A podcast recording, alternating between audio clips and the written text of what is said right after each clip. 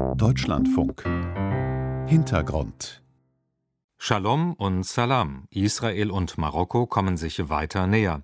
Eine Sendung von Benjamin Hammer und Dunja Sadaki. Mohsin Arouche hat den Eimer voller Wasser gefüllt und stapft über den windigen jüdischen Friedhof in Essaouira an Marokkos Westküste. Ich bin für den Friedhof verantwortlich, für seine Sauberkeit. Ich heiße die Leute hier willkommen. Wenn jemand seine Familie sucht, zeige ich ihm seine Familie. Ich putze das Grab. Schon bald könnte die Zahl der Besucher aus Israel deutlich steigen. Israel und Marokko nähern sich an, nehmen die diplomatischen Beziehungen wieder auf. Viele sprechen von einer Normalisierung. Im nordafrikanischen Marokko lebte einmal die größte jüdische Gemeinde in einem islamisch geprägten Land. In Essaouira war die jüdisch-marokkanische Bevölkerung im 19. Jahrhundert sogar zahlenmäßig größer als die muslimische. Wenn man hier mit Swiris, so heißen die Einheimischen in Essaouira, über diesen Teil der Geschichte ins Gespräch kommt, erinnern sich die Älteren noch an die Zeit, als die jüdischen Nachbarn ihre Sachen packten und das Land verließen. So wie Malika Idaros. Die Muslimin ist die gute Seele der Synagoge in Essaouira. Ich erinnere mich, als ich klein war, als die Juden gingen und die Stadt Essaouira verlassen haben. Im Industriegebiet standen viele Busse. Sie weinten, die Muslime, die mit ihnen arbeiteten, die Armen. Alle weinten. Sie wollten nicht, dass sie gehen. Was Lella Malika, wie sie genannt wird, erzählt, hört man in Marokko immer wieder. Die Jahre, in denen die jüdischen Marokkaner gegangen sind, werden bis heute als Tragödie empfunden. Heute leben nur noch etwa 40 jüdische Marokkaner rund um Essaouira. In ganz Marokko sind es insgesamt nur noch wenige tausend. Vor der Staatsgründung Israels waren es noch rund 270.000 marokkanische Juden. Tel Aviv im Jahr 1948. Premierminister David Ben-Gurion verkündet die Gründung des Staates Israel. Doch die Feierstimmung kann nicht verbergen, dass der junge Staat in der arabischsprachigen Welt völlig isoliert ist. Wenige Stunden nach der Staatsgründung greifen sieben arabische Staaten Israel an.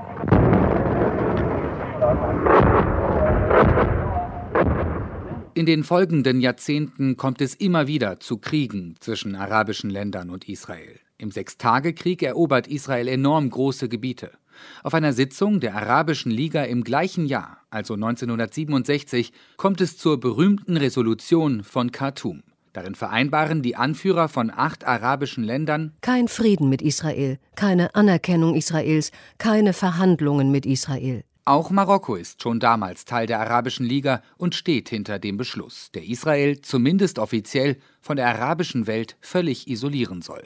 Man muss diesen Teil der Geschichte im Hinterkopf haben, um zu verstehen, wie viel es Israelis bedeutet, wenn ihr Land Beziehungen zu einem arabisch geprägten Staat wie Marokko aufnimmt.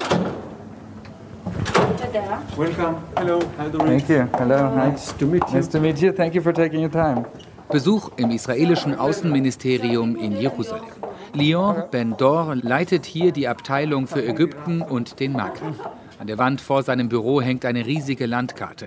Sie zeigt das kleine Israel inmitten der großen arabischsprachigen Welt.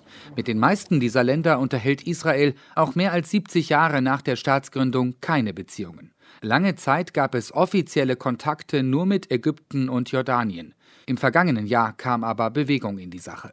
Die sogenannte Normalisierung mit den Vereinigten Arabischen Emiraten, Bahrain und dem Sudan. Und eine Wiederaufnahme der Beziehungen zu Marokko. Hinter dieser Annäherung steht auch der Diplomat Ben Dor.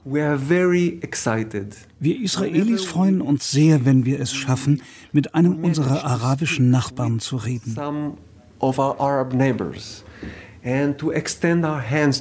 Wenn wir eine Hand ausstrecken und uns ebenfalls eine Hand gereicht wird. Wann immer wir Beziehungen zu einem arabischen Land aufnehmen, bedeutet das für uns eine wahrlich historische Veränderung.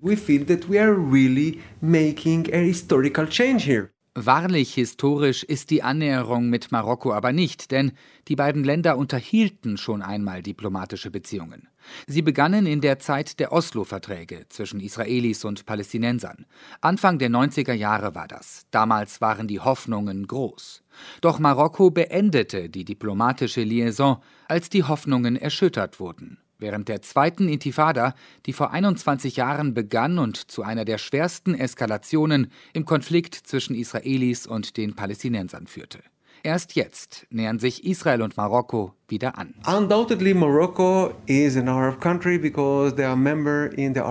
Ohne Zweifel ist Marokko ein arabisches Land. Es gehört aber nicht zu jenen Ländern, die in einer direkten Konfrontation mit Israel standen. Das macht das Verhältnis einzigartig. Wir haben wirklich das Gefühl, dass unser Verhältnis mit den Marokkanern sehr natürlich ist. Wann immer wir mit ihnen reden, wird deutlich, dass wir keine Narben voneinander haben. Uh, whenever we speak to them, we feel that that uh, we don't have scars. Begünstigt wird dieses natürliche Verhältnis sicher durch die lange jüdische Geschichte im nordafrikanischen Königreich. Zu ihr gehört auch Fanny Mergi, jüdische Marokkanerin aus der Wirtschaftsmetropole Casablanca im Nordwesten des Landes. Hier lebt heute die größte jüdische Gemeinde Marokkos. Die 77-jährige Fanny Mergi ist stolz, jüdische Marokkanerin zu sein, sagt sie. Mon nom de famille c'est Mergi. Mein Familienname ist Mergi. Das kommt vom arabischen Wort Marek und bedeutet der, der aus der Prärie stammt. Wir kommen von hier. Die Seite meines Vaters und meiner Mutter, alles Einheimische.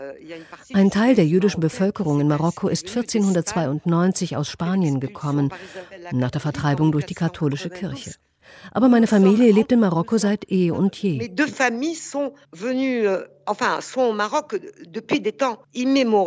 Die Geschichte der Juden in Marokko reicht fast 2000 Jahre zurück, von den Römern bis hin zur Vertreibung und Inquisition in Spanien im 15. Jahrhundert. Unter den Sultanen in Marokko erhielt die jüdische Bevölkerung gegen die Zahlung einer Art Steuer einen besonderen Schutzstatus. Die jüdischen Viertel, die Meleh, findet man auch heute noch in der Nähe der alten Paläste wieder, in den sogenannten Königsstädten wie Fes, Marrakesch oder Rabat. Das besondere Verhältnis zur Monarchie bleibt bis heute in Marokko bestehen. Seit den politischen Unruhen des sogenannten arabischen Frühlings ist Marokko sogar noch weiter gegangen. In der neuen Verfassung von 2011 erkennt das Königreich sein jüdisches Erbe offiziell an. Marokko hat damit als erstes muslimisch-arabisch geprägtes Land die hebräische Sprache und jüdische Kultur als eines von mehreren Mosaikstücken der marokkanischen Identität verankert.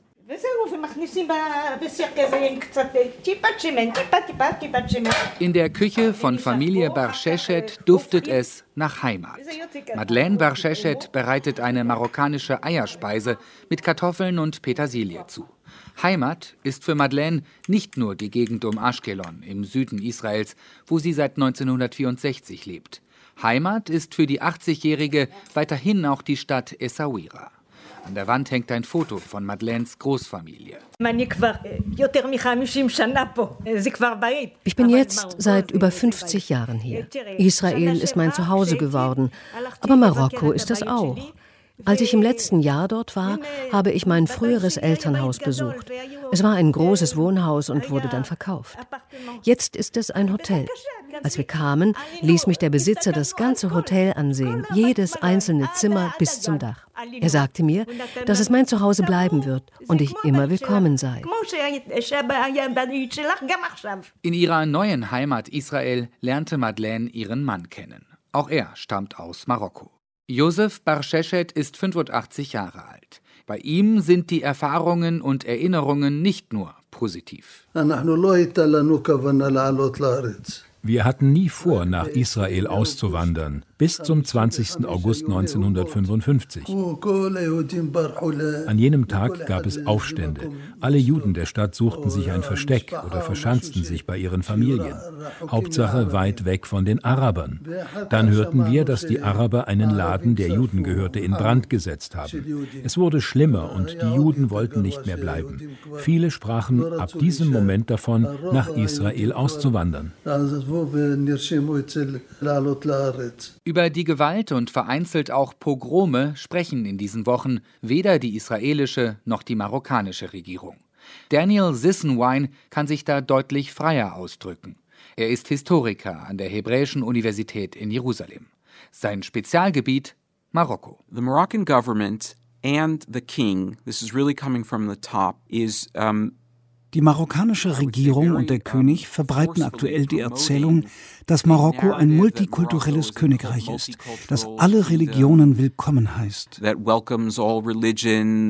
Now if you go back and look, um, well, wenn wir aber in die Vergangenheit schauen, dann wird deutlich, dass es nicht immer eine sanfte Reise war für Juden in Marokko. Über die Jahrhunderte wurden sie sicherlich nicht so sehr verfolgt wie in Europa, aber es gab Maßnahmen gegen die Juden und vereinzelt Gewalt. Various measures taken against the Jewish communities. There was occasional violence and attacks. Hallo? Drei Generationen sind im Wohnzimmer der Familie Barcheshet zusammengekommen. Madeleine und Josef, die aus Marokko in den jungen Staat Israel kamen, ihr Sohn Joel und ihre Enkeltochter Reut. Damit gehören sie zu den insgesamt eine Million Israelis, die aus Marokko stammen. Jede und jeder neunte Israeli hat also einen Bezug zu dem Land in Nordafrika. Die meisten, sowie die 15-jährige Enkeltochter Reut, kennen Marokko nur von touristischen Reisen. Die Verbindung zur Heimat ihrer Eltern und Großeltern ist aber groß. Überall, wo ich hingehe, sage ich, aus welcher ethnischen Gruppe ich stamme. Ich bin total stolz darauf und es verbindet mich mit meinen Wurzeln. Ich versuche mit Hilfe des Essens eine Verbindung aufzubauen. Ihr Vater Joel freut sich über die politische Annäherung. Die Normalisierung hat mich nicht überrascht. Sie war zu erwarten.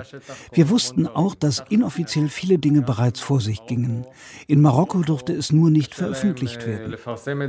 Absolut kein Geheimnis ist hingegen das große Interesse der marokkanischen Regierung an israelischen Reisenden.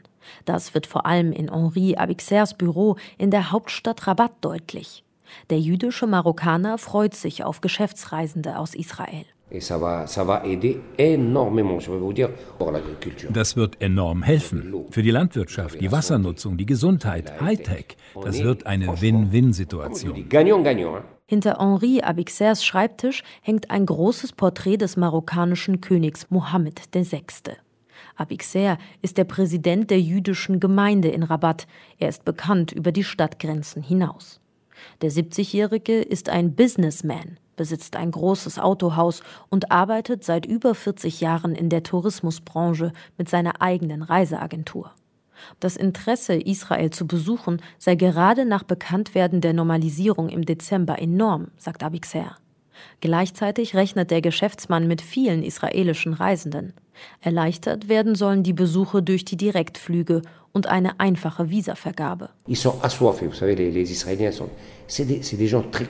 Die Israelis sind sehr neugierig und reisen viel. 76.000 Israelis waren im Dezember im Urlaub in Dubai. Machen Sie sich diese Zahlen mal bewusst sagt der Reiseagenturchef und schnippt mit den Fingern. Er hofft, ähnlich wie in den Vereinigten Arabischen Emiraten, dass auch in Marokko nach der Normalisierung die Zahl der israelischen Touristen stark ansteigt. Die Umsetzung plant gerade Marokkos Tourismusministerin Nadia Fettah El-Lawi, wie sie im israelischen Fernsehen erzählte. Die israelischen sowie marokkanischen Fluggesellschaften fragen alle nach zwei bis vier Flügen pro Woche. Wir werden diskutieren und sehen, was am praktischsten am Anfang sein wird. Wir würden in einer ersten Etappe gerne mindestens von 50.000 Besuchern pro Jahr auf 200.000 Besucher kommen ob Israelis auch eingeladen seien, die Westsahara zu besuchen, fragt der israelische Journalist am Ende des Interviews. Ja, lächelt die marokkanische Ministerin und empfiehlt den Ort Dachla als Windsurfparadies. Aber hinter dieser Frage steckt viel mehr als Tourismus. Alle Staaten, die unter Vermittlung der US-Regierung unter Donald Trump ihre Beziehungen zu Israel normalisierten, bekamen dafür etwas aus dem Weißen Haus. Die Vereinigten Arabischen Emirate etwa erhielten von der US-Regierung die Aussicht auf die Lieferung der modernsten US-Kampfjets. Und bei Marokko geht es laut dem Jerusalemer Historiker Daniel Sissenwine um die Westsahara. What apparently has motivated King Muhammad VI now, I would say in one word, two words, the Western Sahara. Was hat König Mohammed den Sechsten dazu gebracht, sich Israel gerade jetzt anzunähern? Ich sage es mit einem Wort, Westsahara. Die USA haben die Souveränität Marokkos über die Westsahara anerkannt. Das ist für Marokko ein so großer Durchbruch, dass sie dafür akzeptieren, mit Israel die Beziehungen wieder aufzunehmen. Die Westsahara ist ein rotes Tuch in Marokko. Seit 1975 kontrolliert das Königshaus das Gebiet nach dem Abzug der Kolonialmacht Spanien. Die dort vorherrschende Ethnie der Sahrawis fordert seit Jahrzehnten das zugesagte Referendum über ihre Unabhängigkeit. Die Befreiungsfront Frente Polisario kämpfte auch mit Gewalt für die Eigenständigkeit. Marokkos Königreich zählt das rohstoffreiche Gebiet an der Atlantikküste zu seinem Staatsgebiet und sucht dafür nach internationaler Anerkennung. Aber bislang haben nur kleine Länder Vertretungen in der Westsahara eröffnet. Mit den Vereinigten Staaten gewinnt Marokkos Interesse an der Region mehr Gewicht. Experten sagen, für Marokko ist der Israel-Westsahara-Deal ein starker Coup. Auch wenn man im Königreich selbst bisher leugnet, dass das eine mit dem anderen errungen wurde. Auch Israel hat Gebiete besetzt und hofft auf internationale Anerkennung. Bisher gab es da viel Gegenwind aus der Region. Vor etwa 20 Jahren gab die Arabische Liga und damit auch Marokko ein Versprechen ab. Eine Normalisierung mit Israel werde es nur geben, wenn Israel die Besatzung des Westjordanlandes beende und die Palästinenser einen eigenen, souveränen Staat bekommen. Beides ist nicht geschehen. Die Lage ist weit davon entfernt. Marokko nimmt die Beziehungen trotzdem wieder auf. Für die Palästinenser mehr als ein Affront. Sie wittern Verrat durch ihre vermeintlichen arabischen Verbündeten. Von dieser Wut ist in Marokko aber wenig zu spüren. Antisemitische Hassslogans wie früher hörte man auf den Straßen nicht nach der Ankündigung, die Beziehungen zu normalisieren. Und auch in den sozialen Netzwerken blieb das Echo verhalten. Ja, manche sprachen vom Verrat an den Palästinensern, aber es gab auch viele Stimmen, die sagten, Marokko solle sich um seine eigenen Probleme kümmern. Doch auch wenn man heute nicht gerne über Judenhass in Marokkos Gesellschaft spricht, ist er dennoch verankert, sagt der marokkanische Politikwissenschaftler Rashid Tuchtuch. Wenn man zu normalen Marokkanern geht, da gibt es viele Stereotypen über Israelis und Palästinenser. Israel wird dämonisiert, eine Folge der ideologischen Indoktrinierung von Kindesbeinen an. Israel ist schlecht, alles Jüdische ist schlecht.